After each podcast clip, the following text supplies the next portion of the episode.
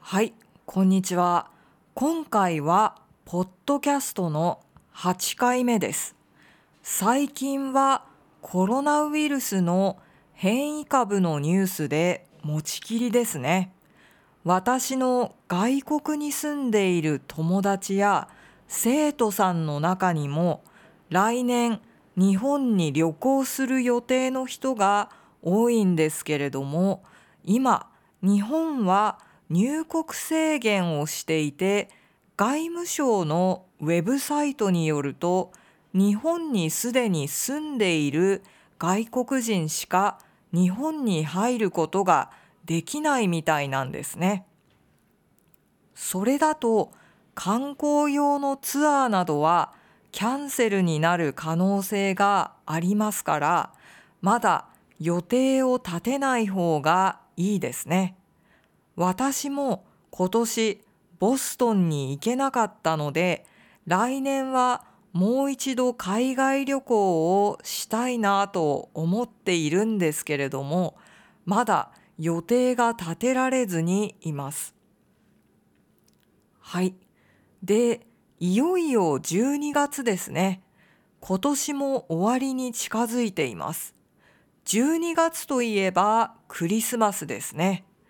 私は授業でよく日本のクリスマスについて説明しますけれども前回のポッドキャストでもお話しした通り日本ではクリスマスは祝日ではありません。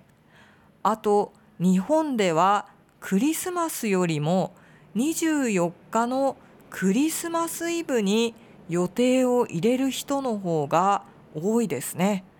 これも他の国とは違う点です。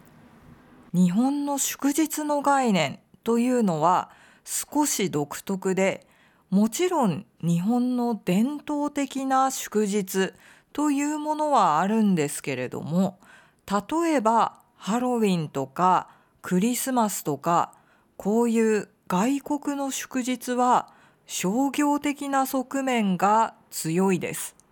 だから毎年トレンドが変わるようなところがありますね。私が子供の頃はありませんでしたが、最近はブラックフライデーやサイバーマンデーもありますし、驚いたのがサンクスギビングをやっているお店もあるところです。日本には勤労感謝の日というサンクスギビングと同じようなコンセプトの祝日があるんですけれどもこの日は特に何もしないですからお店のイベントとして行っているサンクスギビングはアメリカバージョンなんじゃないかなと思います。皆さんの国ではどうですか？伝統的な祝日の他に最近祝うようになった外国の祝日はありますか？あったらぜひ教えてください。非常に興味があります。はい。じゃあ今日はこんな感じで終わりたいと思います。また来週お会いしましょう。ありがとうございました。